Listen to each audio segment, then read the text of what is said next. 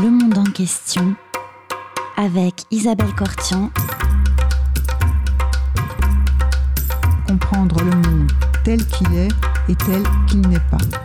Bonjour à toutes et à tous et bienvenue sur Radio Cause Commune 93.1 dans le monde en question. Aujourd'hui, j'ai le plaisir de recevoir Michel Goya. Bonjour Michel Goya. Bonjour. C'est un plaisir de vous retrouver sur nos ondes, la troisième euh, saison pour notre radio, troisième saison aussi pour le monde en question. Vous faites partie de nos invités fidèles et réguliers. Nous vous en remercions. Avec euh, vous aujourd'hui, nous allons parler d'un certain nombre de questions internationales qui marque un peu l'entrée de euh, dans l'automne 2021. Mais euh, je rappelle d'abord à nos auditeurs que vous êtes historien, euh, ancien colonel des troupes de marine, spécialiste de la guerre moderne, de l'innovation militaire et du comportement en combat. Vous avez parallèlement à votre carrière opérationnelle enseigné à sciences politiques et à l'école pratique des hautes études. Vous êtes auteur d'un certain nombre d'ouvrages dont nous avons eu l'occasion de parler durant euh, des émissions précédentes, comme euh, Sous le feu, la mort comme hypothèse de travail qui était publié aux éditions Talendier, Les vainqueurs ou comment la France a gagné la Grande Guerre, aussi publié chez Talendier en 2018, dont vous aviez parlé, ouvrage dont vous aviez effectivement parlé également euh, dans une précédente émission, et S'adapter pour vaincre, comment les armées évoluent, paru chez Perrin en 2019. Je rappelle aussi que vous tenez un blog qui est consacré aux questions stratégiques et qui s'appelle La Voix de l'épée. Alors, Michel Goya, pour commencer, on va peut-être parler de cet événement qui a marqué un peu euh, l'actualité euh, internationale, le retrait euh, des Américains euh, de l'Afghanistan. On vient de commémorer ce souvenir des 20 ans de l'attentat du 11 septembre. Qu'est-ce qu'on peut dire à propos de ce retrait américain 20 ans après euh, la première, euh, les attentats du 11 septembre eh bien, on pourrait euh, immédiatement, ce qui vient à l'esprit, c'est un peu tout ça pour ça. Tout ça pour ça, oui. mais c'est c'est aussi le, symptôme d'un certain nombre de, problèmes, de défauts dans, dans j'allais dire, l'emploi de la force armée par les, les, grandes puissances, notamment par les États-Unis. Oui en réalité, euh, on pouvait euh, enfin, prévoir l'échec euh, dès le début de, cet engagement. Hein. Moi, j'avais quand même écrit à cette époque en disant voilà, la stratégie américaine dans cette région était extrêmement hasardeuse. elle consistait à a attaqué Al-Qaïda en réaction aux, attaques du, 11 septembre. Du, 11 septembre. Bon, ça, c'est ce qui était logique et, tout à fait normal. Mais la grande erreur euh, à ce moment-là, c'est euh, d'avoir euh, voulu aussi s'attaquer aux talibans, qui étaient, sous prétexte qu'ils étaient les protecteurs de d'Al-Qaïda et d'en faire, voilà, avec l'idée d'en faire un, un exemple pour toutes les, tous les autres États voyous euh, qui euh, fourniraient de l'aide à des organisations terroristes, euh, enfin, et Al-Qaïda en particulier. et en réalité, c'était, c'était, oui, c'était grand, la grande erreur, parce que les talibans, en réalité, sont alliés de, du Pakistan. C'est un petit peu l'instrument, le bras armé du Pakistan. C'est là où ils se sont formés oui, ils sont aidés, soutenus, mhm. encadrés, euh, euh, équipés par euh, le Pakistan. Le Pakistan a une obsession, c'est d'éviter que l'Afghanistan ne devienne allié de l'Inde. Voilà, et donc ils protègent un peu leur, dire, leur arrière avec les talibans qui mhm. sont là pour écarter en quelque sorte cette menace. Le scénario d'un Afghanistan pro-indien. Exactement, ce qui leur ferait, Ou dans une zone, tombant dans une zone d'influence indienne. Tout à fait, ce qui est euh, ce qui était tout à fait possible hein, en réalité. Euh, et, euh, et, donc, s'attaquer aux talibans, bah, c'était contrevenir aux intérêts du Pakistan. Et donc, au lieu de, pour les Américains de, de considérer cette, les intérêts ou les les intérêts pakistanais et de, s'allier avec eux en considérant que voilà, le, seul ennemi c'était Al-Qaïda et que le reste on n'y touchait pas. Non, ils ont décidé de tout, tout casser. C'est ce couplage qui correspondrait à une erreur stratégique. Le problème, c'est que ça, imposé, ça imposé une victoire rapide et totale. C'est-à-dire que soit ils éliminaient Al-Qaïda et Osama Ben Laden d'emblée, soit ils détruisaient les talibans complètement d'emblée, soit euh, bah, ces gens-là se réfugiaient au Pakistan et à partir de là, ben, on a, les Américains n'allaient pas, pas traiter le Pakistan comme l'Afghanistan, qui était inconcevable de, bah, d'envahir tout simplement le Pakistan. Euh, et donc à partir de ce moment-là, ben, les choses étaient très largement compromises. Et c'est, ce qui s'est passé en réalité. Donc l'intervention en octobre 2001, euh, euh, ils ont chassé effectivement les, talibans, et, mais tout, tout, ce beau monde s'est réfugié au Pakistan, dans les, zones tribales frontalières. Mm-hmm. Et à partir de ce moment-là, la guerre continuait, euh, mais euh, bah, les choses étaient euh, très compromises. C'est-à-dire qu'on s'est retrouvé à une situation où, bah, d'une part, il y avait une sorte de vide politique en Afghanistan qu'il a fallu combler, et en même temps, la, guerre continuait. et on s'est retrouvé avec des choses... bon, d'abord, malgré cet échec initial, on restait très, globalement très optimiste. On disait, bon, finalement, allez, ils sont, ils sont à la frontière, ils sont, ils sont réduits, les, choses vont, finalement bien se passer, on va suffit de les contenir et de, de, combattre sur la frontière, et puis pour le reste, eh ben, on, va, euh, on va mettre en place un nouvel État, euh, une nouvelle société euh, afghane. Et, et, là aussi, ben, les choses se sont mal faites. C'est-à-dire que parmi les, les, éléments premiers enfin, de la stratégie américaine, il y a aussi, c'est un peu paradoxal, hein, il y avait cette idée de ne pas trop s'impliquer en Afghanistan.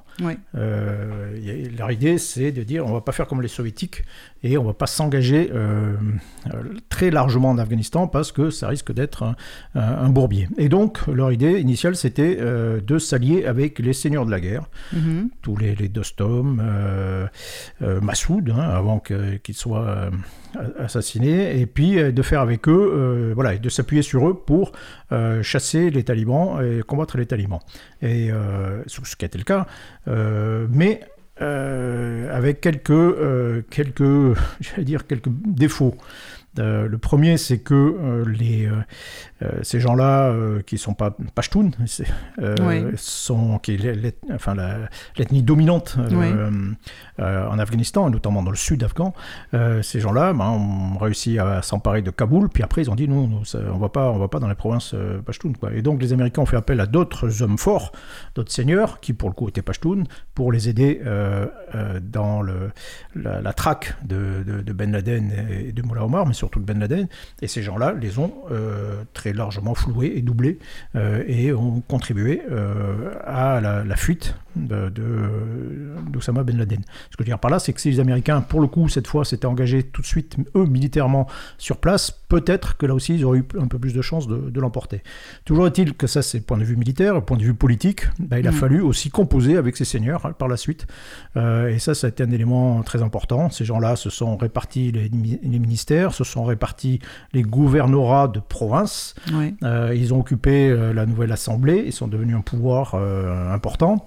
et dans le même temps, comme on est dans un vide, on a créé de nouvelles institutions. Et une autre erreur, ça a été de, de créer des institutions à l'américaine. Donc, on aurait pu imaginer, par exemple, de, de, euh, de restaurer la monarchie. Hein. Euh, le, la boîte de Pandore euh, en Afghanistan, elle a été, s'est ouverte lorsque le, roi a été destitué, a été chassé. Donc, il y avait peut-être la possibilité de, de restaurer une monarchie avec un personnage qui est, bon, qui aurait été peut-être considéré comme légitime euh, un peu par l'ensemble des, euh, des, différents peuples afghans. Euh, non, pour les Américains, il n'était pas question évidemment de remettre en place une monarchie, et donc ils ont fait une, un, État à l'américaine avec un, système pouvoir, présidentiel. un système présidentiel, un président fort, Hamid Karzai, et, et une assemblée forte. Mm-hmm. Voilà, un peu comme aux États-Unis. Donc il y a des, à part que l'Afghanistan, c'est pas les États-Unis, et donc ces gens-là, ben, ils sont ils ont passé leur temps à en tractations diverses, et, autant le dire, en magouilles diverses. Et, avec un afflux aussi d'organisations non gouvernementales, enfin de l'argent, mais qui part essentiellement aux organisations non gouvernementales et un régime kleptocratique qui se met en place. Ben, complètement, c'est-à-dire que on se retrouve, faut, faut, imaginer que le produit intérieur brut de l'Afghanistan, il est inférieur à celui du département de la Creuse. Euh, pour situer à peu près ce que c'est pour un pays de 36 millions d'habitants. Mhm. Euh, et donc, euh, vous avez là-dedans, bah, vous avez tout un afflux de bah, d'argent, tout simplement, d'aide internationale, d'organisations multiples, d'une galaxie d'organisations non gouvernementales ou gouvernementales hein, d'aide. Vous avez des organismes qui se mettent en place, c'est-à-dire que pendant, la, pendant que la guerre continue le long de la frontière, on appelle ça l'opération Enduring Freedom, il y a une autre opération militaire, c'est quand même un cas particulier où vous avez deux opérations militaires au même endroit en, même temps.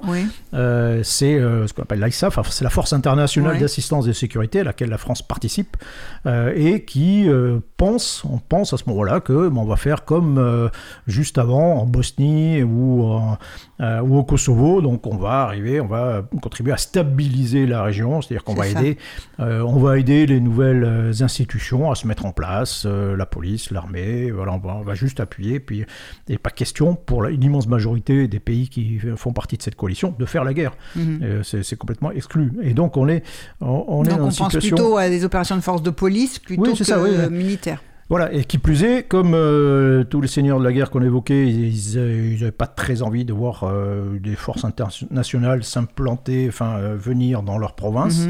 Bah, tout ça, c'est resté très confiné à Kaboul pendant très longtemps. Et puis petit à petit, cette force internationale, ça a commencé à se mettre en place dans les zones qui étaient relativement calmes, au nord et à l'ouest, des zones qui ne sont pas les provinces Pashtun. Mhm. Et puis la vraie rupture, le vrai changement, c'est en 2006, lorsque on décide d'aller dans les pays du, dans les provinces du sud, les provinces Pashtun. Et là, c'est une immense surprise. Euh, Laquelle? Ben, on s'aperçoit que ces, régions, elles sont euh, tenues par, par, les talibans. par les talibans. Les talibans sont revenus. Enfin, ils n'étaient pas complètement partis. Ils avaient déposé les armes, ils étaient, restés, Ils étaient revenus chez eux pour la plupart. Puis il y avait une sorte de, gouvernement à l'exil qui s'était mis en place à, à Quetta, en, Afghanistan. Et, ces gens-là, ben, petit à petit, se sont réimplantés, ils ont réorganisé des réseaux, ils ont mis en place en réalité une administration parallèle Mmh. Euh, et qui est une, administration qui est, et c'est ça la grande force en réalité, qui était souvent plus attrayante pour euh, les, les, paysans, enfin pour les, populations locales. pour les populations rurales surtout, mhm. euh, que euh, l'administration officielle qui était corrompue, pour dire simplement, ben, les, les, talibans disaient voilà, ben, nous on propose un système de justice, mhm. donc c'est important, hein, et c'est, on trouve le même phénomène au Sahel. voilà, nous on, nous on rend la justice, c'est gratuit, on n'a besoin, pas besoin mhm. de, de, corrompre, de donner de l'argent, c'est gratuit et on rend la justice. voilà, c'est rapide, c'est fait c'est euh, alors c'est escalé, mais euh, et par ailleurs, suivant des procédés, des, des, dire, des codes qui sont pas très éloignés du Pashtun Wali, qui est le, code de conduite du Pashtun, hein, entre l'idéologie euh, socio-religieuse des, des, talibans et des et euh, de l'ensemble de la population traditionnelle, enfin, euh, Pashtun, c'est pas très, très, très éloigné. Quoi. Bon, et ces gens-là, finalement, bah, ils se réimplantent comme ça. Et en 2006, on décide de d'étendre complètement euh, l'action de la force internationale sur l'ensemble du pays. Du territoire. Et donc là, c'est une immense surprise. C'est-à-dire que juste avant, vous aviez par exemple le ministre euh, de la Défense britannique qui disait bon voilà, nos forces, nous allons envoyer une unité euh, britannique dans le sud du pays, dans les provinces de, de Helmand en particulier, mhm. qui est le premier province qui est le premier producteur mondial d'opium au passage. Et, et voilà. Et j'espère qu'aucune cartouche ne sera tirée. Donc vous avez un responsable politique qui dit ça. Euh, et quand les, Britanniques euh, arrivent dans la province du Helmand, eh ben ils tombent sur... Les combats sont plus violents que pendant la guerre de Corée, par exemple. Euh, vous aurez 457 soldats britanniques qui vont mourir dans cette, mhm. en Afghanistan, et particulièrement dans, cette région. Donc on est en complet décalage de, en termes de réalité. Quoi. et, et, dans et on s'y attendait pas du tout. Pas du tout. À trouver ces Pas du tout, c'est une immense surprise. donc, qui montre bien l'illusion dans laquelle on. Bah oui, parce qu'on n'avait pas vu qu'ils seraient implantés et qu'ils étaient devenus très forts et que c'était pas simplement une petite milice religieuse, euh, mais Non, que c'est c'est- vraiment un moment qui est un mouvement qui est devenu enfin, une- pas- enfin adopté par la population qui s'est transformé en, Oui, en oui, organisation. enfin, il a- d'ailleurs, il a organisé la société. Vous parliez de rendre la justice, mais en fait, l'organisation administrative des territoires, dans l'incapacité d'un gouvernement central afghan de régner euh, sur toute la région, enfin, de- de- d'être efficace sur toute la région, c'est eux qui, qui tenaient.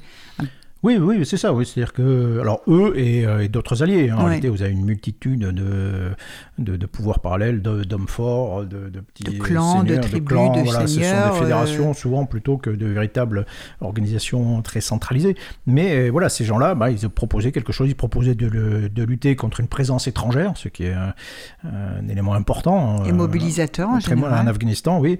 D'autant surtout lorsque cette présence étrangère en plus devient euh, maladroite, euh, on va dire comme ça, soit euh, parce que euh, bah, elle tue des gens, euh, Ouais. on va dire simplement. hein. Vous avez le nombre de, de mariages, par exemple, qui ont, qui été, frappés, par les, ce qu'on a appelé les dommages collatéraux. Le Voilà, donc, de cette expression, c'est absolument, vraiment. ouais. absolument désastreux. hein. Ouais. J'étais, j'étais allé en 2009, je crois, c'était au moment où les, les Américains, sur la demande de, de- de soldats allemands, avaient euh, organisé une frappe sur une citerne euh, qui avait été euh, cit- citerne de carburant qui avait été capturée par les talibans dans le nord du pays. Et, euh, et, euh, et donc, euh, on a demandé à ce qu'on on détruise cette, cette citerne. Ce qu'ont fait les Américains, ils ont fait exploser. Mais alors, le problème, c'est qu'entre-temps, les talibans avaient donné cette citerne à la population. En Mhm. disant, voilà, vous, vous venez vous servir, euh, voilà, on vous, offre tout, tout, tout ce carburant gratuitement. Ouais. quoi. Et donc, en réalité, cette citerne, en faisant exploser cette, euh, cette citerne, on a tué plus de 80 personnes, euh, Mhm. 80 civils totalement innocents. Euh, Et, on donc, les a privés de ravitaillement aussi. oui, et puis voilà, et donc forcément, c'est- c'est- en termes d'image, c'est absolument désastreux. Et puis ensuite, il y a aussi euh, l'idée de pour certains quand même de d'une société euh, qui va à l'encontre un peu de, certaines valeurs euh, on va dire traditionnelles qui pour nous paraissent très rétrogrades de la même façon que le rejet de, de la présence soviétique c'était le rejet contre contre le communisme contre des étrangers et qui voulaient transformer la société dans un sens euh, différent quoi euh, De- d'une certaine façon même la moderniser c'était Oui, oui. euh, c'était un peu aussi la, la même chose euh, et, et donc voilà, donc petit, on voit que bah, il y a une guérilla qui se met en place. Enfin, une les gens sont là et puis ils sont solidement implantés et là, ça va être très compliqué. Quoi. Et puis derrière tout ça, bah, vous avez une corruption. L'Afghanistan devient le pays le plus corrompu au monde. Euh, je disais tout à l'heure, hein, vous avez euh, euh, le PIB de la Creuse, donc vous imaginez qu'on déverse dans le département de la Creuse des, des dizaines de milliards de dollars, multiples, Mhm. dont à peu près 10 à 20% se retrouvaient réellement sur la sur- population. dans la là, population, et puis le reste était passé par différents canaux, alimentés différents euh, comptes enfin, en banque. Oui, une partie euh, disparaît, euh, mais S'évapore mystérieusement. S'évapore mystérieusement. Une partie aussi, elle sert essentiellement à financer les étrangers qui sont, qui viennent au nom des Oui, organisations oui, alors on s- on gouvernementales. En s'autofinance. plus, on s'autofinance nous-mêmes. On s'autofinance, puis aussi on finance aussi, très indirectement, mais on finance quand même aussi les talibans. euh, tout à fait. Euh, vous avez dans le sud, par exemple, euh, les Américains payaient 3 milliards de dollars Ouais. par an. 3 milliards. Toutes, euh, tous les seigneurs de la guerre qui, étaient, qui régnaient un peu dans les, euh, qui étaient présents dans les provinces euh, du sud, afin qu'ils protègent les convois logistiques qui venaient du Pakistan. Ouais. Euh, et que faisaient la plupart de ces gens-là? Ben, Ils allaient voir les talibans, ils leur disaient bah, écoutez, voilà, nous on paye, voilà.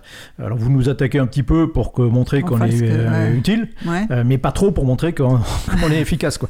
Un peu efficace, quoi. Et voilà, ils seraient part- et partagés. Donc, et puis, par le biais de raquettes diverses et variées, une grande partie, enfin une partie de cette aide, en tout cas, euh, alimentait les, les caisses des, des talibans, qui n'avaient pas besoin non plus d'avoir un budget de fonctionnement euh, extraordinaire. Mhm. Euh, et donc tout ça s'auto-alimentait. On a créé une sorte de d'État Potemkin Mhm. qu'on a nourri. Alors on parle du tom- tombeau des l'Afghanistan, tombeau des empires, mais là c'était c'était le- c'est même pas le tombeau, mais c'est euh, le pays des vampires, Ouais. d'une certaine façon.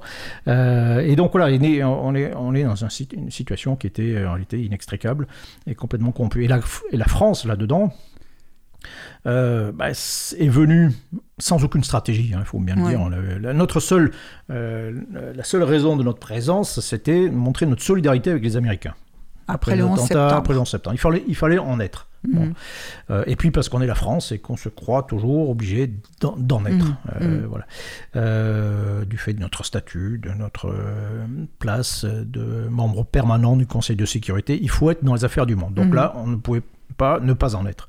Bon, mais on est resté quand même très longtemps un peu en périphérie des choses Mhm. sérieuses euh, sous l'époque euh, Chirac. Ouais. Euh, donc on participait, on participait à la formation de, de l'armée, de, essentiellement hein, de, de- de la police. On quelques frappes aériennes un petit peu. On avait envoyé un groupement de forces spéciales un peu dans le sud, mais ça restait quand même très timide et très, très périphérique en réalité. Mhm. hein. On n'était pas dans les zones de combat. On restait, notre contingent restait principalement stationné à Kaboul euh, voilà, qui n'était pas en dehors d'attaques, d'attentats, n'était Mhm. pas une zone de guerre. Euh, Oui, et- Kaboul, dont on a, on a oublié de dire, euh, pour donner une idée aussi quand même, c'est que sa population, la population de la capitale, elle est multipliée par Ah oui. 4 en une dizaine d'années. Ah oui, oui, c'est.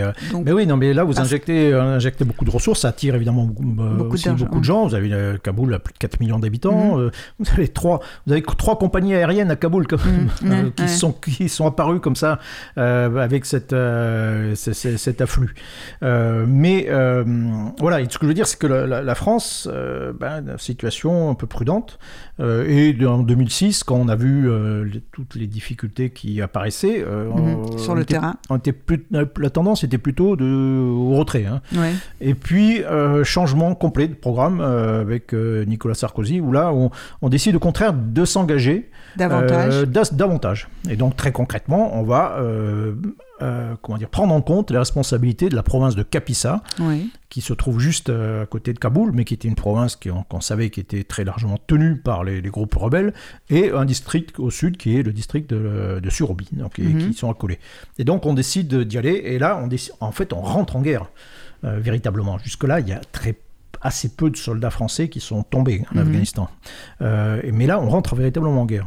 Et, euh, et, euh, et on le fait pas tellement pour vaincre euh, l'ennemi, hein, on le fait très clairement parce que euh, pour des raisons euh, politiques internationales. C'est-à-dire qu'en en gros, euh, Nicolas Sarkozy annonce ça au- dans un- une réunion de l'OTAN, Oui. et, quand il, il annonce ça, il pense aux États-Unis, hein, très Mhm. clairement. On est là pour montrer que on est un allié important de, de Les l'Alliance. Dans- et dans que- l'OTAN, dans laquelle on rentre complètement, re-rentre complètement Oui. dans les structures de commandement intégré qu'on avait quitté en Oui, on se 1966. souvient du premier voyage Voilà. de Nicolas Sarkozy aux États-Unis. Enfin, voilà. c'est- très clairement c'est un objectif, euh, je veux dire, de, de diplomatie. Ouais. Euh, mais je crois qu'il ne se rend pas bien compte de à ce moment-là de ce que ça représente. Euh, typiquement, il n'en parle euh, pas aux Français. Euh, Oui, tout à fait. On rentre en guerre, mais on sans, rentre sans en le guerre, dire. mais on ne le sait pas. on- Sans le dire, sans Ouais. le dire. Et la première fois qu'il en parle officiellement, c'est quand même devant des parlementaires britanniques. Euh, ce qui euh, provoque quand même un petit émoi dans, euh, au- malgré tout, l'Assemblée, enfin, au Parlement français, qui provoque un débat Mhm. où vous avez le Premier ministre qui intervient en disant mais la France n'est pas en guerre en Afghanistan. Ouais. Et quelques semaines plus tard, euh, ben vous avez euh, une embuscade dans la vallée euh, d'Uzbin, dans le district de Surobi, où là vous avez des combats très violents et où 10, 10 soldats français vont perdre la vie. Tout à fait. Euh, et c'est ça, c'est hein, c'est un, un peu un tournant à plusieurs points de vue, Oui. mais c'est vraiment le début de l'entrée en guerre de la France contre les organisations armées ouvertement, officiellement, enfin ouvertement en tout cas. Pas officiellement, on a un peu de mal à l'admettre. hein. Mhm. Le lendemain le- de l'em- de l'embuscade, on demande au ministre à la Défense Bon, monsieur le ministre, nous sommes en guerre et répondons. Mhm. Bon, ça, c'est un peu de mal à comprendre qu'on avait, euh, avait basculé dans, dans autre chose. Euh, et, euh, mais euh, voilà, depuis, on est, depuis, on n'est pas sorti hein, de, de la guerre. hein. Ouais. Voilà, très, très clairement. On l'est- elle est plus clairement assumée, mais on y est toujours. Donc ça, c'est en 2008. Euh, de 13 ans après, on est toujours en guerre. Ouais. Euh, et, euh, et là, bah, oui, donc on, on y va. et on s'engage dans un truc qui est, qui est long, qui est difficile, qui contredit aussi certains critères. bien comprendre que quand un président de la, de la République lance une opération militaire, il, il s'adresse à, euh, à plusieurs publics.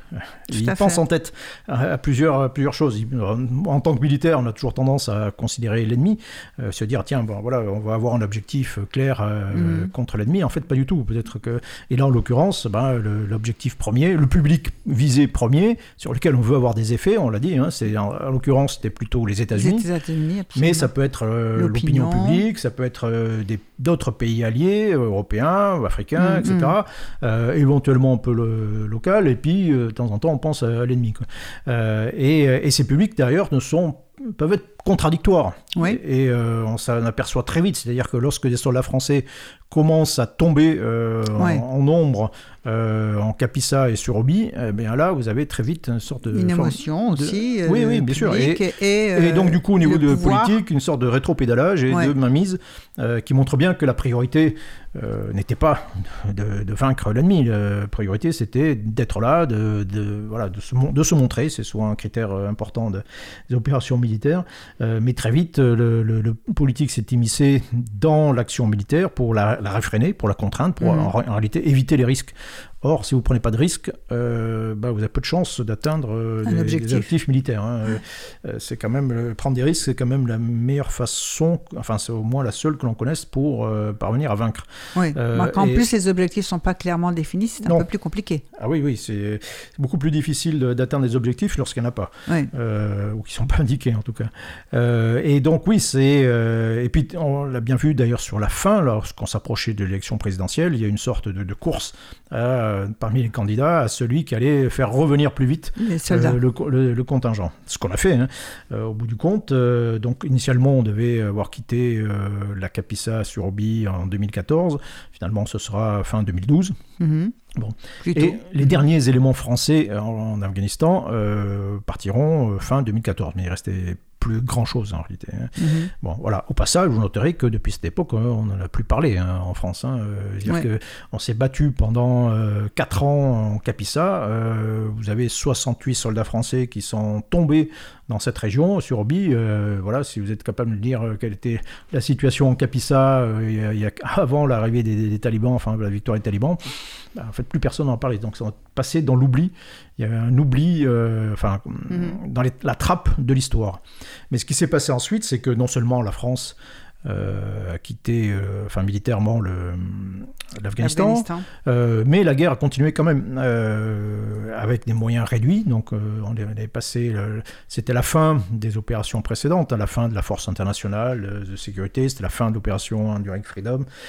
C'était une nouvelle opération dans laquelle on appuyait, on soutenait, enfin très concrètement, les Américains soutenaient euh, à bout de bras un État euh, dans sa lutte contre, pour essayer de contenir le- les talibans. Mais c'était un soutien euh, avec quelques forces, euh, forces spéciales, les forces aériennes, qui, qui, qui faisaient, comment dire, qui exerçaient une pression sur l'ennemi, puis à coup de milliards. C'est-à-dire que l'armée, l'État afghan n'est incapable de, était incapable de payer son armée. Ouais. C'était trop gros, trop cher pour, euh, pour lui. Donc c'était les Américains qui fait financer euh, une armée qui, de toute Qui façon, était de, de et- plus en plus creuse. C'est-à-dire que Ouais. là aussi, hein, entre les effectifs euh, qui étaient euh, notamment avoués, enfin qui étaient annoncés, euh, et ceux qui étaient euh, réalisés en termes militaires, ce qui étaient ce qui- les, les individus concrets qui étaient euh, sous les armes, il y avait souvent un hiatus énorme, et ce hiatus, ben, c'était de l'argent qui Mhm. n'était pas perdu euh, pour tout le monde, quoi, Oui. etc. Et donc, au bout du compte, on avait une, c'était une sorte, j'y reviens, un village Potemkin dont les fondations étaient tenues par, le- euh, par les Américains, bout de bras, et qui au bout d'un moment ont considéré, comme au Vietnam, que ça commençait à devenir cher, Ouais. Et euh, qui ont laissé tomber d'un coup. Et c'est là aussi que bah, tout, tout le village s'est effondré en réalité d'un coup. Quoi. Ouais. Alors, on va revenir sur cet effondrement, mais je vous propose une première pause musicale et vous nous vous avez suggéré Moriarty, History of Violence.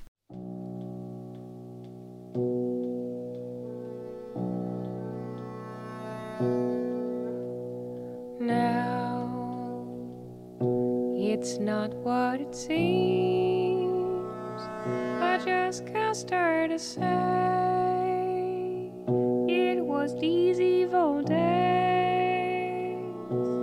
of pain and fear. Something was broke, my skin hard like a no, my mind hard like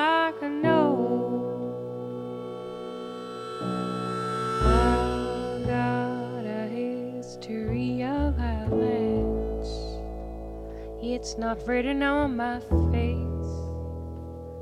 You wouldn't know it. It's buried in my leather case.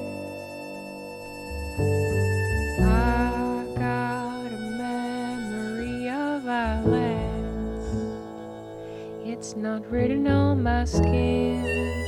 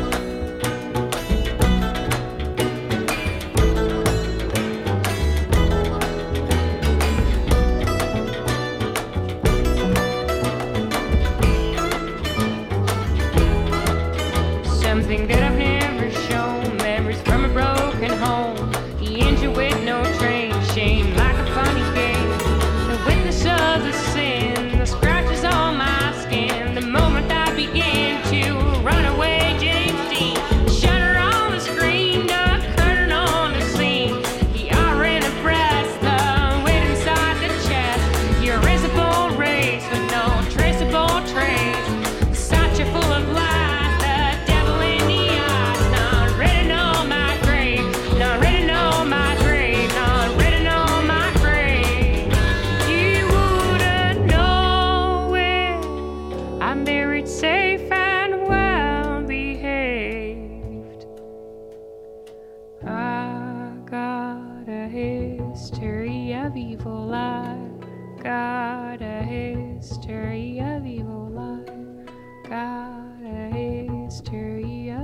Vous êtes sur Radio Cause Commune 93.1 dans le monde en question. Nous recevons Michel Goya nous sommes en train de parler de euh, l'Afghanistan et cette dernière période, de, euh, on va dire, de la guerre en Afghanistan avant le retrait complet actuel qui se met en place. On parle de l'ère Obama. Allez. Ah, c'est- Alors qu'est-ce qui se passe à ce moment-là? Bah, En dehors du fait qu'on se rend compte que euh, quand est-ce qu'on va se dire que ça fait beaucoup d'argent pour peu de résultats? Bah, L'ère Obama, c'est-à-dire que euh, Obama, c'est quelqu'un qui, euh, euh, qui s'est opposé à la guerre en Irak. Euh, c'est un des rares, hein, euh, donc c'était apporté à son crédit, mais qui considère que, le- considérait que l'engagement en Afghanistan était un engagement juste Ouais. euh, et qu'il fallait, qu'il fallait poursuivre. Donc sous sa période, d'abord, il y a- c'est la fin de l'engagement en Irak, et en revanche, c'est un renforcement considérable de, de l'engagement en Afghanistan, avec Ouais. cette idée qu'on va, très concrètement, qu'on va refaire ce qui a permis de se- s'en sortir en, en Irak, c'est-à-dire de mettre le paquet d'un seul coup, euh, on appelle ça le surge, de, de- de- de le sursaut, renforcer, ouais. voilà, un sursaut, donc on va, mettre, on va faire mettre le paquet, et puis on va changer un peu les méthodes, et puis ça va permettre de faire basculer complètement le- la situation. Je me souviens d'ailleurs, enfin, que, au passage, c'est que toutes ces réflexions qui ont lieu à ce moment-là aux États-Unis, donc on est au tournant de 2009-2010, euh, se font entre Américains. Ouais. C'est-à-dire qu'il y a une ignorance à peu près totale euh, des, De ce qui- des autres. Ignorance, euh, De, voilà. absence de concertation, ce Ah, qui mais- n'est pas nouveau. Non, ce qui n'est pas nouveau, mais on s'en étonne à chaque fois. Oui, oui, on l'a oui. entendu récemment, n'est-ce Vous pas savez, à, ce moment-là, il y avait 47 000 soldats de l'Union européenne en Afghanistan. Ouais. Je crois que le, on n'a jamais fait plus de, avant et après. Euh, il n'y a jamais eu la moindre vision commune européenne sur euh, ce qu'on devait faire en Afghanistan. Et Mhm. Alors, je me moins souviens- vision commune, effectivement, et en plus, pas de concertation des surtout pas. Américains. Non, des- non, mais- des- Voilà. Et par contre, je me souviens que lorsque le plan, ce qu'on appelle le plan Obama, Ouais. a été euh, décidé, euh, les Américains ont quand même envoyé une facture aux différentes nations en disant voilà, bah, nous, on vous demande de mettre, euh, je crois que pour la France, c'était vous, vous allez mettre 1500 soldats de plus. Mhm. Euh, voilà. Et, pour le coup, cette fois, la, la France a refusé. Mais voilà, il y a quand même cette idée, l'impression d'être, supplétif Mhm. et non des, non Des alliés. des alliés tout simplement. Et donc ça c'est la stratégie d'Obama qui est portée sur place par les généraux euh, McChrystal et puis le général Petraeus, euh, Petraeus, le vainqueur le entre vainqueur, guillemets ouais. euh, d'Irak, mais ça marche pas, Euh, ça marche pas. Et puis en plus C'est trop cette- tard. En fait, c'est très trop tard. certainement trop tard. Euh, ce- l'Afghanistan, c'est pas les- pas l'Irak. Ce qui a fonctionné Ouais. en Irak, c'est que c'est pas c'est en partie l'effort américain, mais c'est aussi qu'il y a eu toute une partie de la rébellion, euh, notamment la rébellion euh, sunnite, arabe sunnite nationaliste, qui a changé d'alliance, qui en a eu marre Ouais. de l'État islamique qui s'est retourné contre l'État islamique en Irak et qui a préféré s'allier avec les Américains. Bon, mais ça, il n'y a, pas- il n'y a Il y eu a- ça rien de pas tel passé en, en Afghanistan. Et donc, euh, voilà, la, la situation est restée euh, la même. En plus, Obama avait donné une, une deadline, c'est-à-dire qu'une date limite. de- D'action, Mhm. ce qui en stratégie est assez étonnant. Euh, il dit voilà, 2014, on arrête. Quoi qu'il arrive, euh, on, on arrête. Ce qui, voilà, euh, après, euh, vous êtes en face, vous dites, bah écoutez, moi, moi je combats les Américains, je sais qu'en 2014, Ils s'en vont. ils s'en vont, bah, euh, bah, je vais attendre. On joue la montre. on va jouer, exactement, on va jouer. La montre est à nous, de toute Ouais. façon, on reste sur place. hein, euh, Ouais. euh, et, euh, et- et oui, donc c'était finalement c'est une stratégie qui a, bah, qui a, qui a- qui a pas, qui a raté quoi, hein, euh, Mhm. très, très clairement. Et donc euh, c'est transformé hein, en euh, lutte euh, euh, de pression euh, contre avec euh, voilà forces spéciales, drones, drones armés, une multiplication des, des raids, des, des attaques par drone, par euh, Ouais. par raid de forces spéciales, par frappe aérienne, etc., euh, contre les différentes organisations, euh, avec un bilan relativement mitigé. Mais euh, et là aussi, mais ce qui est intéressant dans ce qui s'est passé par la suite aussi, c'est l'effondrement rapide, c'est la surprise de cet effondrement. Euh, moi, le premier, hein, j'ai Mhm. pensé que euh, ça résisterait plus, plus longtemps. Mais en fait, euh, non, on était abusé aussi par euh, les comptes rendus des gens sur place et tout le monde. hein. Je- la politique américaine, c'est très difficile de savoir dans ce type de conflit que- qu'est-ce qui se passe réellement. Est-ce qu'on est en train de gagner, pas gagner? Ouais. C'est dur voilà, d'avoir une vue d'ensemble. Exactement. Euh, et on, a le même problème, par exemple, euh, au Sahel. hein. Oui. Euh, y, il y a deux modes de, deux types d'opérations militaires, bon, très schématiquement. Ouais. La première, ce qu'on appelle une opération de, de conquête ou une opération séquentielle, c'est-à-dire qu'on avance. C'est quelque chose qu'on peut, suivre, on peut suivre sur la carte au, Tout à fait. aux 20 heures. Au début de l'opération. Voilà, enfin, euh, voilà. Si les Au, objectifs. Au, au Sahel de la France, au Mali. Au Mali, France par au exemple, Mali, voilà, après vous regardez sous sur la carte, Hollande, euh, voilà. vous regardez aux 20 heures, et puis vous voyez les petits drapeaux qui avancent. Ouais. Euh, donc vous dites, ok, bon, voilà, on est en train de gagner. Quoi. Mm. Euh, Ça, c'est les bons films. oui, ça c'est le bon scénario. Et euh, au passage, si des soldats tombent, ben, vous pouvez toujours dire, ben, voilà, il est tombé, mais à On est, grâce à, on est, on a il a, avancé. on a libéré euh, Ga- Gao, on a libéré telle Euh, ville, euh, Tombouctou, etc., voilà, voilà. bon, etc. Et puis vous avez les opérations cumulatives, c'est-à-dire qu'on va euh, multiplier les petites actions de la guérilla, de la contre-guérilla, Mhm. euh, donc des petites frappes, des raids, des choses comme ça, ou de l'aide civile, enfin, très locaux, très localisés. très très très petites actions parce que l'ennemi aussi euh, refuse Ouais. le, le- le combat hein, à, en- à- à grande échelle hein. et, et de là ben on, on espère qu'un jour va émerger quelque chose Mhm. Euh, Mhm. ce qui arrive parfois hein, mais mais c'est long c'est flou on sait pas et puis quand les soldats tombent ben, on sait pas trop pourquoi ils sont tombés c'est pas clair du et donc on s'en refaire souvent euh, bah, des indicateurs par exemple. Donc comment on peut avoir des repères euh, ben On va dire, ben voilà, ben on a fait tant, on a fait tant de raids, on a fait tant d'actions, on a éliminé tant de gens. Euh, pour concrétiser, on va dire, on a éliminé tel chef, tel chef, tel chef, hein, c'est ce qu'on fait Ouais. euh, au Sahel. Tout aussi, à hein. fait. Oui. Et voilà, donc ça a comme indice que on, on va dans le bon sens. Mais en réalité, On c'est- se, on, on se construit des, de- un tableau Un avec tableau des Excel. indicateurs, un tableau Excel un avec tableau des, Excel, des outils de indicateurs, oui, pilotage. non. Oui, c'est ça. exactement, exactement. De- on fait du, on fait Ouais. du pilotage. Ouais. Bon, ben, le problème, c'est que euh, d'abord, ceux qui fournissent les données euh, sont, sont jugés également sur les données qu'ils fournissent, Ouais. ce qui introduit euh, souvent des biais étonnamment pervers. Mhm. euh, mystérieusement pervers. Euh, et puis, puis d'abord, c'est pas forcément non plus les, les- les bons indicateurs. et puis, et puis voilà, souvent, Parfois, on ne les lit pas bien non plus. aussi. Et puis, ça, donne souvent une idée en réalité fausse, très décalée, Oui. très abstraite de, de la réalité. Ce qui était Reconnaissons quand même la difficulté de la tâche, Ah, parce que la multiplication, la fragmentation hein, des, des, des objectifs et des petites cibles, c'est effectivement difficile d'avoir une vue en- d'ensemble, synoptique, enfin bref. Ah oui, oui, Euh, c'est- c'est d'où peut-être aussi euh, euh, la nécessité d'éviter, euh, si c'est possible, ce genre de, Ce ce genre, oui, de situation, que- ce genre de combat. Euh, bon, mais euh, Encore faut-il encore faut-il à avoir possibilité, oui. Oh, Et- on aurait peut-être pu, euh, dire au Sahel en tout cas, par exemple, on va peut-être en parler, on, on Ouais. aurait, on aurait pu. Mais, euh, mais voilà, toujours est-il que, euh, au bout du compte, vous avez une représentation de la réalité qui est un peu en décalage euh, souvent avec la réalité. Donc là, côté en Afghanistan, bah, vous avez une représentation de la réalité Ouais. qui était beaucoup plus optimiste que, que- qu'elle n'était. Et puis ensuite, derrière tout ça, vous avez des né- négociations, alors comme souvent un peu à l'américaine, et là on retrouve quand même le scénario ce vietnamien. hein. Je Ouais. rappelle que 1975, euh, le sud Vietnam s'effondre d'un coup Ouais. parce que le Congrès dit bon voilà maintenant on arrête de payer et puis on Ouais. retire d'un seul coup toute notre aide euh, à, euh, à l'armée sud-vietnamienne et puis Mhm. bah, qui se retrouve d'un seul coup ben, dépourvue euh, et puis tout s'effondre. Mhm. Euh, et donc euh, d'un point de vue psychologique c'est comme en économie, hein, il y a des anticipations. Si tout le monde anticipe que bah, ça va mal se passer, ben, Ouais. vous avez un effet, Ouais, ouais. vous avez, ça provoque des cracks. Ça, ça, ça provoque un crack boursier. Et bien là, c'est la même chose en politique. Là, il y a eu un, un crack euh, en Afghanistan, qu'à partir du moment où les Américains ont dit, encore une fois, sans aucune concertation au passage, Ouais. avec euh, le- leurs alliés, on dit, bah voilà, nous on part, et on part vite, euh, vite et complètement, ou presque complètement. Et donc là, à partir du moment où le, le message a été très clair, c'est la fin. Euh, et, puisque, euh, voilà, et puis derrière tout ça, bah, vous avez des gens sur place qui doivent faire des choix, euh, des qui font des anticipations. hein. vous avez beaucoup de familles qui, qui avaient souvent des, un fils dans l'armée et puis un autre dans- parmi les rebelles hein, Ouais. pour assurer le coup pour l'avenir. Ouais. Et puis là, tout le monde se dit, On ok, met bah pas voilà, les paniers dans voilà, tous les œufs dans le même panier. exactement. Et là, tout le monde se dit bon, ok, là, Mhm. voilà, on voit quel est le sens de l'histoire et puis une forme d'accélération et d'eff- et d'effondrement. euh, Tout ça ne fait qu'accélérer, Effectivement, la chute. Alors, euh, plusieurs fois, on a fait des parallèles et des comparaisons avec euh, le Sahel. Sahel.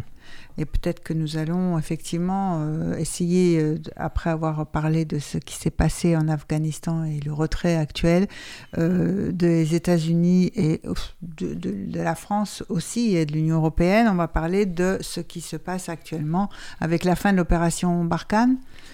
Alors, c'est pas la fin de l'opération Barkhane, c'est sa réorganisation, on va dire. hein. On continue. Pour le coup, on, on part pas du Sahel. On se réorganise et on se réorganise, euh, On a été accusé à la tribune des Nations Unies oui, d'abandon. en plein vol. Oui, oui, ce qui est quand même assez singulier de, de la part de, de gens qui, euh, ben, qui souvent n'hésitaient pas euh, à nous critiquer et Pourquoi ou la présence, notre présence. La présence, oui, non, Oui, mais c'est, on peut le rappeler, oui, effectivement, comment. Oui, oui, non, mais voilà, vous savez, c'est quand même un peu. Le problème de, de la France en Afrique subsaharienne, c'est qu'elle est présente militairement, c'est qu'elle est forte Ouais. militairement, pour le coup, dans la région, on est, on a une, on est, on est, la France reste quand même la force de réaction rapide de l'Afrique euh, subsaharienne. hein. Mhm. C'est la seule force, euh, principale force, en tout cas efficace. Ouais. Et on l'a vu au Mali, hein. si on est intervenu au Mali en 2013, c'est parce qu'il n'y avait que nous, Français, être capables d'intervenir euh, très, très matériellement, très concrètement. Et donc, du coup, quand vous êtes présent, ben, si vous faites rien, euh, si vous n'intervenez pas, ben, vous pouvez être accusé de ne rien faire, justement, euh, Mhm. Euh, d'assister euh, à de la non-assistance en personne à pays en danger, d'une certaine façon. Vous intervenez, vous restez, ben, très rapidement, il y a un discours euh, qui va critiquer cette présence néocoloniale. Ouais. voilà, on peut en parler. Si ça dure, on va dire, bah, tiens, au fait, pourquoi ça dure alors qu'ils sont si forts bah, C'est peut-être qu'ils entretiennent le problème, c'est qu'ils ont intérêt, etc. Enfin, il y a tout un tas de délires. Oui, et puis cette lassitude de l'opinion aussi, à dix ans après avoir envoyé des troupes à l'extérieur, on commence à, Oui, oui, à aussi. trouver Bien sûr. ça existe aussi, oui. Bien sûr, bien sûr. Euh, et puis, et puis euh, rapidement, bah, et puis si finalement on décide de partir, ben, on va être traité de euh, accusé d'abandon. Bon, Mm. bon, c'est- c'est souvent, enfin, c'est un peu la loi du genre, je dirais. Euh, maintenant, euh, oui, c'est. euh, alors, si on veut faire un parallèle à l'Afghanistan, il faut se méfier. Hein, Oui, non, non, le parallèle, enfin, c'était une transition. Oui, euh, oui, justement, mais- il n'y a peut-être pas de parallèle et il faut se Bah, méfier il y a des des parallèles, comparaisons hâtives. que Allons-y. Comment dire Généralement, euh, ou presque toujours d'ailleurs, lorsqu'on intervient militairement, on intervient militairement auprès, à l'intérieur de, de guerres civiles, hein, enfin, à l'intérieur d- à la demande d'État, Mhm. qui eux-mêmes sont faibles. Euh, Ouais. Sont faibles, sinon ils résoudraient le problème eux-mêmes. hein. Ils n'auraient pas besoin de nous. hein. Mhm. Euh, si le Mali avait été capable de, de faire face direct, tout seul euh, au groupe djihadiste en 2013 Nord, et oui. euh, au groupe Touareg Iforas dans, dans le Nord, ils n'auraient pas fait appel à la France. hein. Bon, et, et donc, on, fait, on vient toujours au secours d'États faibles, Ouais. euh, simple comme ça. Euh, et la question, c'est de savoir est-ce que ces États sont faibles euh, conjoncturellement. Ça peut arriver. On a intervenu au, au Tchad en 1983. euh, voilà, on a fait l'op- l'opération Manta, épervier face à la Libye. Puis finalement, bon, ça, ça, ça a été, pour- ça a été- militairement, c'était une réussi- réussite, mais parce que les Tchadiens étaient forts. Mhm. Finalement au bout du compte. Mais généralement c'est pas le cas quoi. Et Mhm. que ce soit au Rwanda, que ce soit dans, même quand on est revenu au Tchad en 78. Enfin, euh, mais euh, et là, typiquement, on est intervenu parce que euh, l'État malien en particulier, mais c'est pas le seul, hein, les États voisins, Burkina, dans une moindre mesure, le Niger, Mhm. euh, sont des États faibles. Euh, L'État Oui. malien est un État euh, qui sont structurellement faibles, ça veux dire. Euh, parce que corrompu, parce que euh, avec une administration qui, euh, bah, qui ne fonctionne pas, enfin qui est, qui est très très faible, très légère et, et oui. j'y reviens euh, corrompue, une armée entre qui le centre et la périphérie. oui, voilà, et, Euh, euh, une armée qui est, qui est sur le même modèle, quoi, hein, qui ne fonctionne pas. Donc, euh, les problèmes sont très profonds. Et euh, à partir de là, euh, ben, quelle euh, attitude avoir, euh, quelle stratégie, on va dire autrement, face à ce genre de situation, ben, c'est extrêmement délicat. Quoi. Au bout du compte, le- la situation ne pourra s'améliorer que s'il y a, on va dire, des réformes profondes. Euh, Ouais. dans ces États, et ces réformes profondes, il y a euh, une lutte contre la corruption, il y a la mise en place d'institutions un peu plus, euh, j'allais dire, professionnelles dans leur comportement, Ouais. fiables, notamment de la part des, des élus, euh, des représentants du, du peuple. Euh, oui, ça, ça ne peut passer que, que par là. Mais ça, c'est quelque chose qui doit venir des sociétés elles-mêmes, quoi, hein, de la transformation des sociétés elles-mêmes. C'est pas Oui, impossible. on- hein. C'est pas impossible, mais ça prend en Ça tout cas beaucoup de temps. C'est autre temps. chose qu'un calendrier militaire et euh, Oui. euh, ça n'est pas facile. Enfin, euh, Oui, le non, stage c'est- building. Ah, mais, euh, non, on- c'est pas facile. Et puis, euh, et puis imaginez qu'on va remplacer d'abord de, de quel droit, enfin qu'un État qui, qui disparaît, dis- disparaît, c'est- très compliqué. Mais Oui, c'est et- pas forcément bien perçu non plus. Enfin, ah, ben, complètement. Mais voilà. Et donc. où c'est utilisé. Oui, Oui. oui, non, mais voilà. Mais globalement, on- aussi, ce sont des situations locales qui sont toujours très complexes. Il Mhm. faut bien comprendre ça, c'est que au sommet, nous en France, euh, on a un système très centralisé euh, Ouais. qui aboutit euh, où un président de la République prend beaucoup de décisions euh, dans plein de domaines. Je- quand je pense à ça, je pense au Rwanda par exemple. Mhm. hein. Et quand on regarde par exemple les, prémices et les- la vision stratégique que l'on avait du Rwanda, Ouais. on est euh, effaré quand même un peu de du, et puis moi j'étais sur le terrain, hein, donc Ouais, je voyais ouais. aussi comment ça se passait sur le terrain, euh, du décalage qu'il pouvait y avoir entre euh, la- cette vision, vision à euh, Paris très, à Paris, très simpliste, élyséenne, même très simpliste des Mhm. choses, et puis la complexité des choses. Quoi. Et Sur le terrain. Voilà, et vous rajoutez euh, ça, vous rajoutez aussi quand même des peintures médiatiques Mhm. euh, qui sont faites des événements, qui sont aussi souvent des, des réductions, des, ab- des abstractions. Euh, moi, j'ai un peu l'habitude de dire, voilà, c'est, on fait du cubisme, Mhm. on fait du, du gros cubisme, alors que sur le terrain, ben, c'est Du pointillisme. c'est du pointillisme, c'est de l'expressionnisme allemand, c'est Ouais. c'est- infiniment plus complexe. Euh, mais et ça, c'est un vrai problème hein, entre la, la représentation Ouais. euh, Et la connaissance. et le terrain, quoi, et le terrain Et- complexe. Et surtout faire euh, une espèce comment- de, comment savoir fait- quels sont les leviers. Voilà, voilà. Parce que. Comment adopter une stratégie dans, euh, comme ça c'est, Et ça, c'est, toujours très compliqué. Ensuite, il faut rappeler que voilà, les stratégies, enfin, ou on va dire autrement, les guerres, ce ne sont pas les armées qui les font, ce sont les nations. Ce sont les États et les, et- et les nations. Et euh, l'armée n'est qu'un instrument de- là-dedans. Mhm. Euh, souvent l'instrument principal. En France, c'est aussi celui qui réagit le plus vite, qui est peut-être le plus efficace et le plus visible. Ça Mhm. aussi, c'est toujours un critère important. Euh, mais euh, peut faire que ce que euh, peut donner que ce qu'elle peut offrir. Hein. Ouais. Elle peut pas faire beaucoup d'autres choses. Et donc, il, il faut aussi l'employer de manière efficace. Et je reviens à ce que je disais euh, un peu tout à l'heure en Afghanistan. L'opération Serval, donc c'est l'engagement Ouais. au Mali en janvier euh, 2013, c'est pour le coup euh, une, dire, une bonne conjonction de planètes. Euh, assez rare. Les militaires ont été assez euh, surpris et, et, euh, favorablement surpris de, de cette conjonction de planètes qui arrive très rarement Mhm. euh, pour nous. hein, euh, D'où les fleurs. on a un peu l'impression de euh, parfois que c'est, euh, c'est- les bonnes stratégies surviennent un peu par hasard quand même. Ouais. Mais euh, là, oui, vous avez d'un seul coup euh, un président qui euh, assume Ouais. la guerre. Donc ça, c'est un peu, Hollande. euh, oui, voilà, c'est un peu un retour d'expérience de l'Afghanistan, Ouais. des difficultés qu'on avait connues en Afghanistan. Là, au moins, il y a, euh, on assume la guerre, euh, comme Mitterrand, François Mitterrand l'avait fait en 90 pendant la guerre du Golfe. Mhm. Et voilà, il avait assumé la guerre, il dit voilà, on a- voilà pourquoi on, on va faire la guerre. Il avait fait voter le, symboliquement Mhm. le Parlement, il avait Ouais. fait consulter tous les chefs de parti, c'était adressé aux Français. Bon voilà, les choses étaient claires. Mhm. Il avait annoncé, voilà, il avait annoncé de la sueur et des, du sang et des larmes. Ouais. Euh, et c'était accepté, c'est-à-dire qu'il y a toujours cette idée que euh, il faut ménager l'opinion et pas lui faire peur, mais euh, l'opinion publique, c'est un, comment dire, c'est un rassemblement de citoyens adultes et Ouais. qui sont capables aussi de, De comprendre. de comprendre les choses.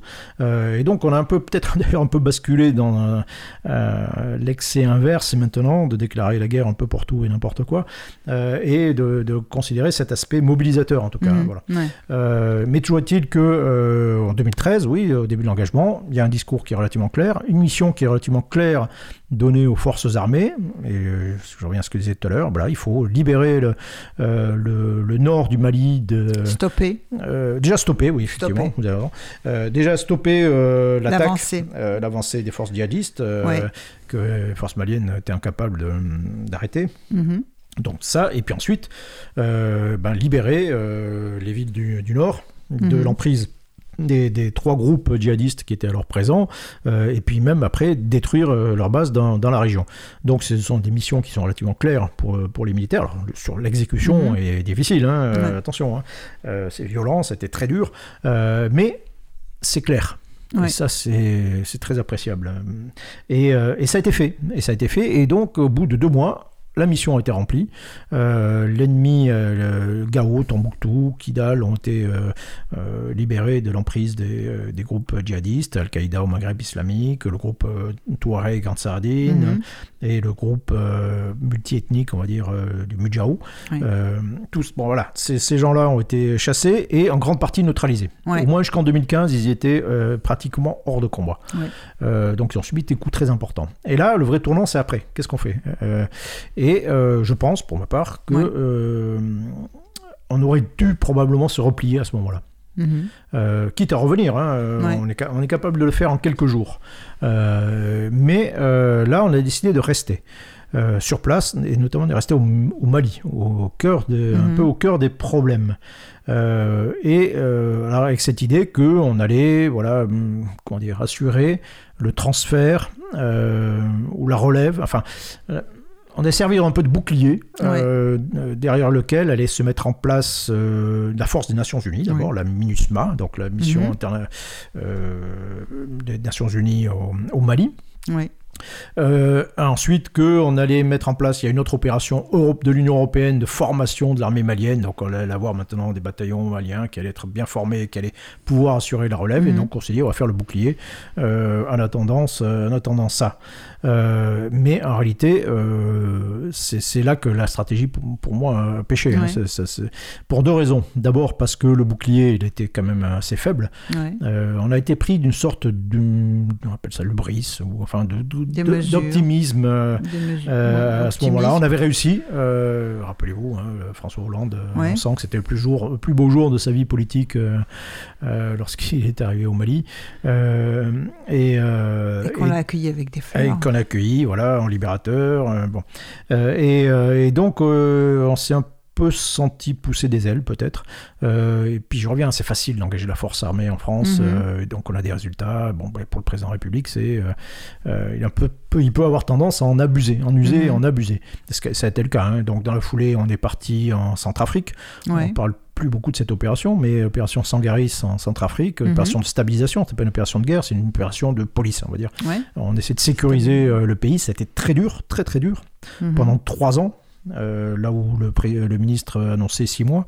Euh, on s'est engagé en Irak et en, puis en Syrie euh, Mhm. contre l'État islamique. Et puis à partir de 2015, on a surdéveloppé l'opération Vigipirate pour faire engager 10 000 soldats dans les rues de, de France. C'est-à-dire qu'on avait complètement Opération Sentinelle. et, et le tout, suprême inconséquence, on fait tout ça alors que on continue à supprimer euh, par, par milliers des postes dans, euh, dans les armées et à réduire le budget. Quoi. Euh, Là, il y a une, une incohérence complète euh, qui est résolue après les attentats et à cause des attentats, et non pas à cause euh, d'une réflexion Ouais, euh, ouais. véritable stratégique, parce que après tout, les attentats, ils étaient inscrits dans le livre blanc, dans tous les livres blancs, notamment celui de 2013 qui faisait un exposé de la situation. Mhm. Euh, et donc dès qu'il y avait des attentats, possiblement des attentats en France, c'était fallait quelque chose s'y préparer. qu'il oui. fallait s'y préparer, c'était écrit partout. Ouais. Or, voilà, les attentats arrivent, donc il y avait fondamentalement, il n'y avait aucune raison de changer de cette... Pourtant, on le fait, ce qui Mhm. montre bien que hum, euh, parfois, peuvent basculer très vite, et souvent pour des raisons beaucoup plus euh, émotionnelles euh, ou psychologiques que véritablement rationnelles. Mhm. Et, et là, effectivement, on inverse un peu notre politique de défense. Mais toujours est-il que pour revenir au Sahel, on- quand on, remplace l'opération Serval par l'opération Barkhane en août euh, 2014, bah, opéra- enfin, très Ouais. concrètement, ça consiste à réunir tous les moyens qu'on a dans la région sous un seul commandement. hein. Ouais. Euh, Donc on avait des forces déjà au Tchad, euh, on en avait au, au- Centrafrique. au- non, enfin en au Niger. Dans la, zone d'action, c'était voilà, c'était au Niger. Et puis vous avez une action, une force, des forces, euh, des forces spéciales euh, qui sont basées au Burkina Faso, qui est alors qui est- qui fait pas partie de Barkhane, mais qui est associée à cette euh, à cette cette opération.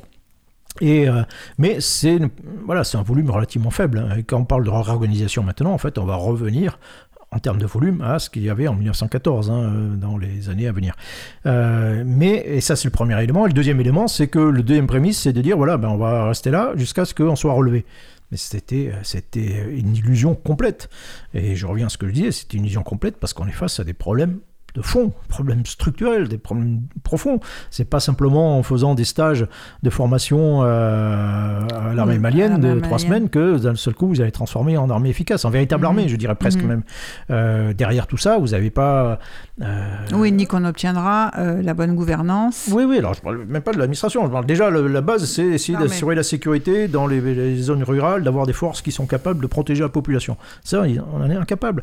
Et c'est pas, j'y reviens, c'est pas parce que vous faites des formes, formations techniques que ça va changer. Si les gens ne sont pas payés, euh, si les gens ne sont pas suivis, co- comment ça se passe les stages? Tiens, je vous donne euh, un petit, un Allons-y, petit exemple. Comment se passent les stages? Non, mais quand- il y a plein de stages de formation qui sont Ouais. organisés dans ces différents pays. J'ai participé moi aussi. hein.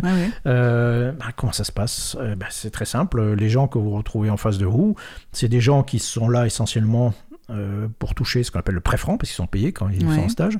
Euh, quand on leur demande, tiens, euh, poser la question une fois, comment, pourquoi, pourquoi vous êtes venu, vous Mhm. bah, On m'a dit, bah, c'est moi qui ai proposé de rendre le plus d'argent à mon chef. Euh, parmi ceux qui étaient possibles. Ouais, Mon chef a dit voilà, qui c'est qui va me donner le plus euh, sur le, le prêt franc ouais. Euh, bah, toi, bah, ok, c'est toi qui partiras. D'accord, Est-ce qu'il y avait déjà- ah ouais, une- d'accord. un besoin avec un besoin de formation? Ça, ça c'était pas. C'était pas la question principale. C'était pas la question principale. D'autant plus qu'une fois que le stage est terminé, il n'y a personne qui suit.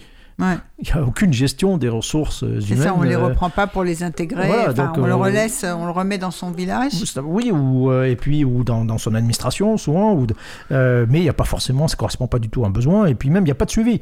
Il n'y a pas de gestion pas de ressources de humaines quelque part qui dit Ouais. voilà tiens telle compétence, un truc on va ouais. faire.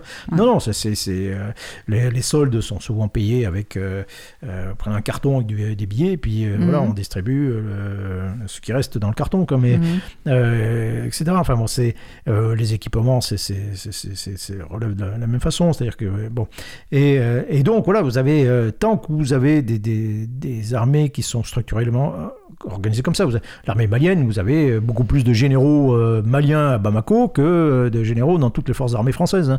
Euh, pour Mhm. une armée qui doit faire dix fois dix fois moins, qui est dix fois inférieure quoi. Oui, alors il y a, y a sur trop trop de, de, de généraux pour euh, Trop de généraux et pas assez de bras. et pas assez de, et Pas assez pas de- assez de fantassins. Oui, hein, oui, non, mais très, très clairement. Et puis des fantassins qui sont recrutés dans le sud, qu'on envoie dans le nord, dans une zone désertique où ils sont pas du tout chez eux, ils Mhm. comprennent pas, qui sont qu'on va laisser pendant un mois ou on ne va pas laisser Sans relève, sans oui, relève, sans euh, relève, avec des munitions. Ah, réduites, tout, avec rien, ils vont se retrouver assiégés, ils vont trouver, bon, euh, qui vont multiplier, enfin les, euh, les exactions auprès d'une population qui n'est pas la leur et qui euh, et parce qu'ils parce qu'aussi ils ont peur euh, Mhm. très souvent, mais qui peuvent le faire d'autant plus librement qu'aucun d'entre eux ne sera jamais poursuivi. Euh, parce que là aussi, euh, si vous commencez à poursuivre des officiers, ben, ils sont tentés de prendre le pouvoir. Pour bien comprendre que pour le gouvernement à Bamako en particulier, mais ça peut être le cas au Burkina, le- la véritable menace, c'est pas tellement les groupes djihadistes, c'est l'armée. Ouais. C'est l'armée qui peut prendre votre pouvoir, euh, qui peut prendre, euh, voilà, et donc vous êtes dans des situations qui sont de, Et puis quand il y a beaucoup de généraux aussi, ça. ah oui, oui, il y a le choix, euh, le choix pour former des gouvernements, mais euh, non, mais voilà, mais c'est et donc c'est, c'est- c'est- on, on s'appuie sur des, des États qui sont qui sont faibles. Et nous, on reste au milieu, c'est ça la, la- la grande erreur. On est resté au milieu de tout ça, et très rapidement, ben, nous manque de moyens, on exerce une pression insuffisante sur un ennemi qui lui s'adapte, Mhm. qui lui s'adapte, se réorganise, recrute, Mhm. euh, euh, et Lui, revient. il progresse pendant il progresse, que il progresse. l'autre stagne. Exactement. Et Ouais. euh, Alors, l'un pro- stagne, euh, Ouais. l'autre pro- l'autre progresse parce qu'aussi on n'exerce pas une pression peut-être suffisamment forte pour, euh, sur lui.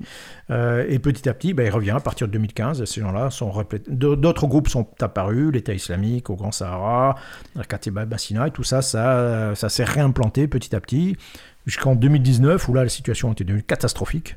Ouais. Et euh, on a décidé de, euh, de se réengager plus fortement. Alors on va y revenir, mais tout de suite une seconde pause musicale. Nous allons écouter Matthew and Atlas Glacier.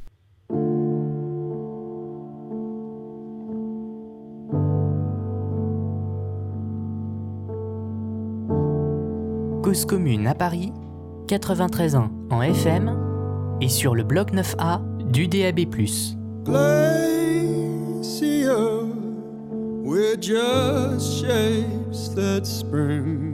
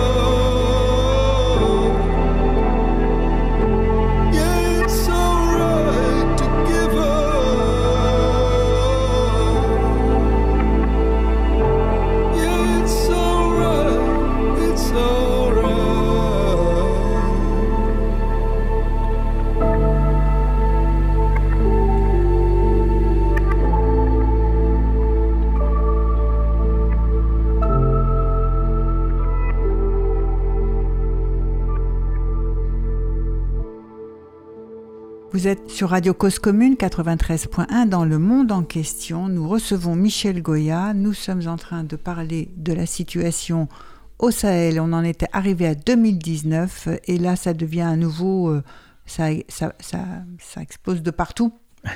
Oui, et de- de- euh, on ne voit qu'on n'a plus aucun moyen de peser sur le contexte. Enfin, Bah si, alors on peut poser encore euh, militairement, on, peut, peut- on, on décide de changer complètement de... euh, bah on fait l'équivalent un peu du surge américain, hein, c'est-à-dire qu'on décide voilà, de, pour le coup de renforcer euh, les moyens, les effectifs, on décide d'être beaucoup plus présent sur place avec les armées locales.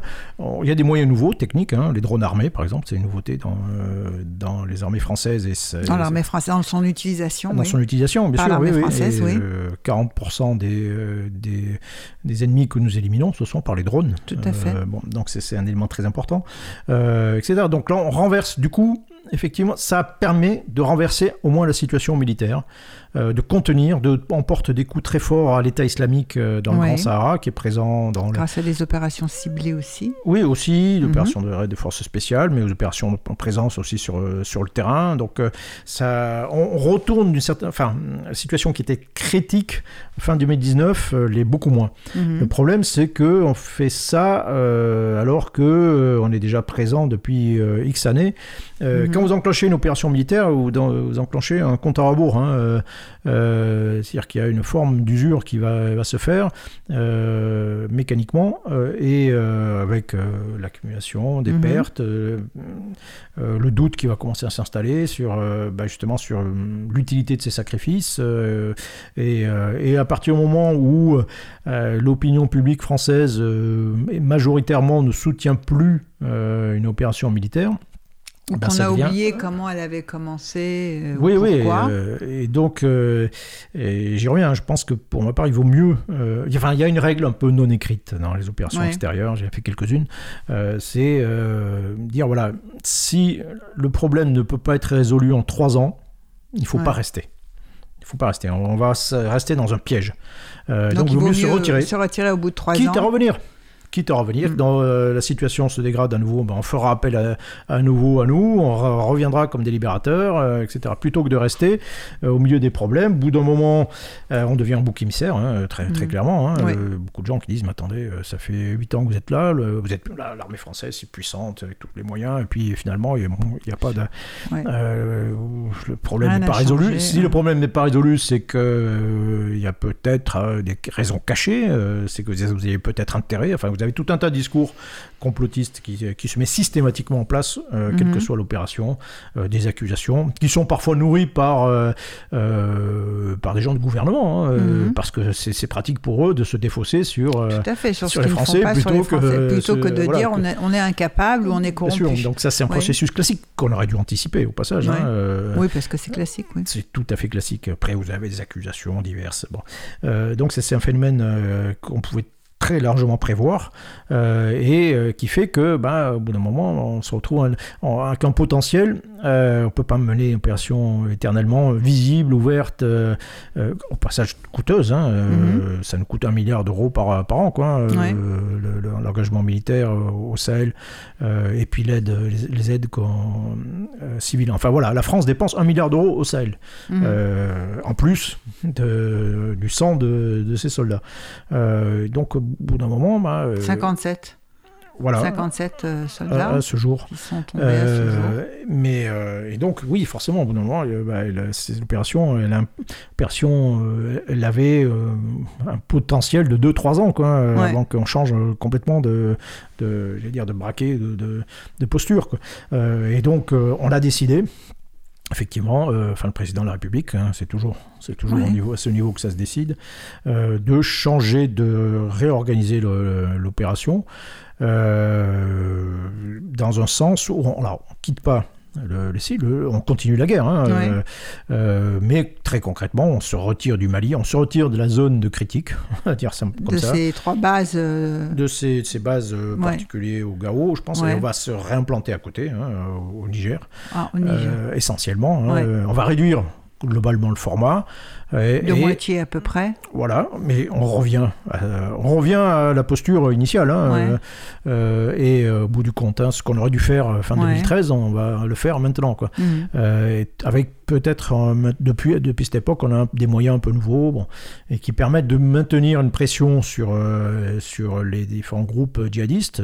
Concrètement, quand je dis pression, on continue à leur taper dessus, leur infliger des pertes. Alors, Mhm. et, et, et surtout, on les empêche un peu de faire des choses importantes. Ouais. Euh, pour dire très clairement, hein, euh, voilà, si vous avez une colonne d'une centaine de véhicules euh, armés avec un gros bataillon de plusieurs centaines de combattants, euh, il sera très vite repéré par les Mhm. forces françaises et il sera très vite détruit. Euh, bon, voilà. Et euh, à partir de là, bah, ça freine, ça entrave un peu le- les possibilités d'action. Et puis au bout du compte, si, si ça se dégradait à nouveau très fortement, eh bien, on, on a toujours la possibilité de refaire Serval, de refaire ce Mhm. qu'on a fait en 2013, euh, très clairement. Mais on se met dans une posture qui est, euh, on va dire, plus économique, au sens euh, où on réduit euh, simplement nos coûts.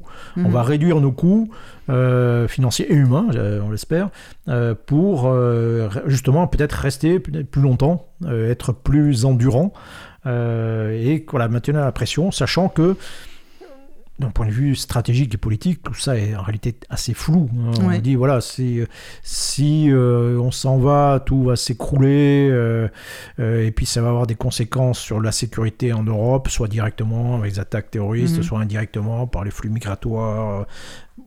En fait, on ne sait pas très bien. Quoi. Tout ça, c'est des, des- des- des prémices assez floues. D'où les positions entre les deux. On se retire, mais pas Voilà, mais on est toujours présent. On se replie, on est On est présent. toujours présent, on agit beaucoup toujours. moins, mais- On surveille euh, Mm. les- ce qui est beaucoup plus important d'un point de vue euh, stratégique pour nous, c'est euh, ce qui peut se passer en Côte d'Ivoire ou au Sénégal, des pays Ouais. euh, du Golfe de Guinée, où là, pour le coup, euh, les intérêts purement français sont plus importants, Mhm. ou simplement on a beaucoup plus de ressortissants français euh, euh, qui peuvent être menacés, enfin c'est beaucoup plus dangereux. Donc ça, on surveille, on, on est dans une posture de présence active sur le terrain aussi. hein. on, aura- on continuera à avoir des, des gens qui vont aider, encadrer des forces, euh, des forces locales, euh, et puis par euh, des actions, bah, on va dire, des actions coup de poing, des actions d'é- d'élimination, on va continuer à maintenir, maintenir la pression. Jusqu'à quand? Ben, on, on- on verra quoi. Et voilà, le problème c'est qu'on ne connaît pas très bien quelle peut être la fin dans ce genre de, de guerre. Quoi. Quelle, sera la- quelle est la théorie de la victoire? Qu'est-ce que on peut dire voilà, la mission, la mission est réussie. C'est la définition. Ouais. Que- que- que- quel objectif y a-t-il pour pouvoir dire qu'on a gagné ou qu'on a mission Voilà. a été réussie et qui légitime un départ ou rester? En attendant, euh, la nature a horreur du vide et il semblerait que euh, euh, retrait partiel, repli tactique. Euh, mais bon, euh, le Premier ministre malien a dit qu'il avait été obligé de faire appel euh, Oui. à, à- à des forces de sécurité privée, à des... Oui. Euh, alors, ce qui est, c'est intéressant. Donc, oui, il parlait de la société Wagner, hein, la Oui, société tout à fait. des mercenaires russes. Et alors, c'est intéressant. Alors, D'abord, il faut re- revenir un peu dans un temps un peu plus long. Les, le Mali a toujours euh, eu des liens particuliers avec euh, la Russie et l'Union soviétique avant. hein. Au moment de l'indépendance, euh, le Mali ne fait pas, n'a pas d'accord avec la France et fait pas partie du camp qui reste, de, on va dire, de la France-Afrique. Hein. C'est pas du tout le, le cas. hein. Au contraire, il se tourne résolument. c'est- bien de le rappeler. Le- on, est re- on est revenu euh, euh, dans la région militairement, en dehors du Tchad, Ouais, hein, mais ouais, ouais. dans, euh, à, à l'ouest du Sahel, que euh, euh, à partir de 2009-2010, à partir du moment où il y a déjà les- la crise des otages, où il y a des, où Al-Qaïda au Maghreb islamique s'installe au, au Mali, là on revient, on revient Mm. petit à petit avec bon, mais c'est nouveau. C'est nouveau, on n'était pas du On tout présent. pas. Euh, on n'était pas forcément en odeur de sainteté. Euh, L'Algérie Ouais. n'était pas du tout chaude pour que la France soit présente euh, à ses Ah, frontières. frontières aussi, oui. Voilà, et les pays, et en particulier le Mali, Ouais. qui était euh, peut-être le plus réticent en la matière, et donc et on voit qu'il reste quand même encore quelque chose, Ouais. euh, qui eux continuaient à, voilà, avoir- qui eux avaient des liens avec euh, l'Union soviétique d'abord, avec la Russie ensuite. hein. Ouais. Le- leur, leur équipement est en grande partie euh, équipement russe, hein, toujours. hein, L'armée euh, malienne, oui. oui, de l'armée malienne, j'entends, oui, bien sûr. Mm. Vous avez des officiers français, maliens qui sont formés, Formés formés à Moscou, donc voilà, il y a toujours des liens. Donc le côté russe, on fait appel euh, c'est pas complètement euh, nouveau, euh, et, mais on voit très clairement qu'il y a la volonté, c'est euh, il y a un jeu politique, politique Voilà. intérieur. hein. Oui, tout à fait. donc on joue la carte un peu nationaliste en ou en voilà, j'allais dire anticolonial, mais voilà, en se démarquant de d'acteurs que l'on trouve un peu pesants. Alors il y a la France, il y a même l'Union européenne Ouais. euh, en général, mais il y a aussi les pays voisins, hein, la, la communauté économique des pays voisins qui a imposé des, euh, des, euh, comment dire, des restrictions économiques sur la, la junte, enfin sur le, le pays après le, le coup d'État. Et donc c'est une manière de aussi de dire, voilà, de jouer cette carte. Euh, C'est se donner une petite marge. dire euh, voilà, ben, voilà on- euh, oui c'est- ça, c'est se donner une marge en disant bah, nous on fait appel à d'autres, euh, Ouais. on a on a la on montre que- notre souveraineté en, en montrant qu'on n'est pas dépendant, dépendant de la France, en particulier et que et on peut faire appel à n'importe qui et pourquoi pas pourquoi pas aux Russes. Au passage, ce qui est intéressant, c'est que d'abord c'est des mercenaires. ouais.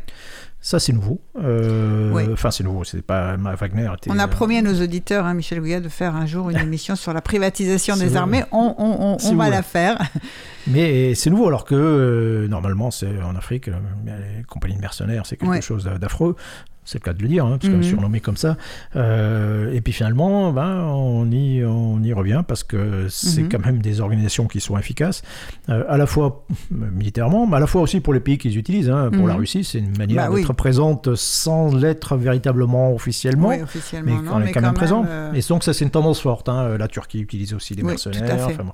Ça c'est une tendance forte. c'est Les vrai- c'est Américains vraiment aussi. une nouvelle donne. Absolument, comme- mais c'est une vraie. C'est pour ça qu'on Voilà, va faire et- une émission. Oui, tout à fait. Je pense Parce que, que la France devrait peut-être aussi y réfléchir un peu. Ouais. Mais bon, et, euh, mais donc oui, c'est des mercenaires, donc ça, ça fait de nouveau. Et ce qui euh, aussi, euh, au passage, parmi les, les- les théories les plus délirantes euh, euh, sur la, le- la présence de la France, il y a celle que la France vient piller les, les Ouais. ressources minières. euh, bon, c'est délirant, hein, autant le dire tout de suite.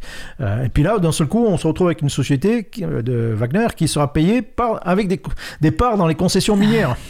Ouais. Euh, alors mais que ça, ça, oui. les- c'est euh, Mais en général, ils achètent quand ils arrivent. Ils, Ah oui, oui, non, mais voilà, c'est euh, autosuffisant, ce qui est- ressources, oui. Euh, mais eux, ils vont- les Maliens vont payer Mhm. pour Wagner, alors qu'ils ne payent pas le- Pour la France, mais- Mhm. la présence de la France, hein, au passage. Et, Non, mais la Chine et la Russie se font payer. enfin, Ah oui, oui, non, ouais. mais tout à fait. Et puis, ce qui, ce qui est important aussi, c'est alors Wagner aussi, mais pourquoi faire? C'est pas Wagner qui va aller combattre euh, les groupes djihadistes, hein, Ouais. et, à moins qu'ils soient présents par plusieurs milliers de, de combattants, ce qui m'étonnerait. Non, en fait, ils vont rester à Bamako, et ils vont protéger le, le gouvernement, et le, le protéger contre qui? Bah, Le protéger contre contre l'armée malienne. Contre l'armée, contre d'un Bah coup d'État. Bah oui, oui, c'est ça. Euh, Les, euh, une, une force étrangère, une force Ouais. mercenaire étrangère, euh, bah, elle est fiable. Mhm. Elle est fiable politiquement, c'est ça euh, qu'il faut comprendre aussi. Plus fiable que les forces nationales locales.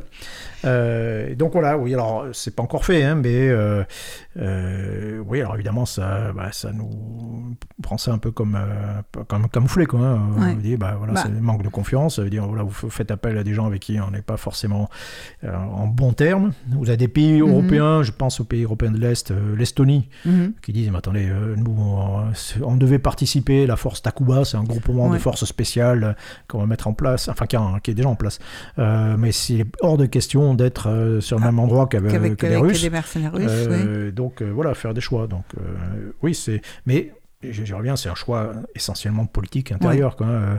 Le gouvernement Bamako, il contrôle Bamako et euh, le sud euh, du pays, quelques villes, mais c'est tout. quoi. Mhm, mhm. Euh, L'État les- reste fondamentalement faible et centré autour de sa, de sa capitale. Euh, notre émission touche à sa fin. Je vous remercie, Michel Goya. Merci en régie à Olivier. Nous allons continuer avec effectivement une prochaine émission qu'on a promis à nos éditeurs depuis très longtemps. Très bonne journée à tout le monde. Au revoir.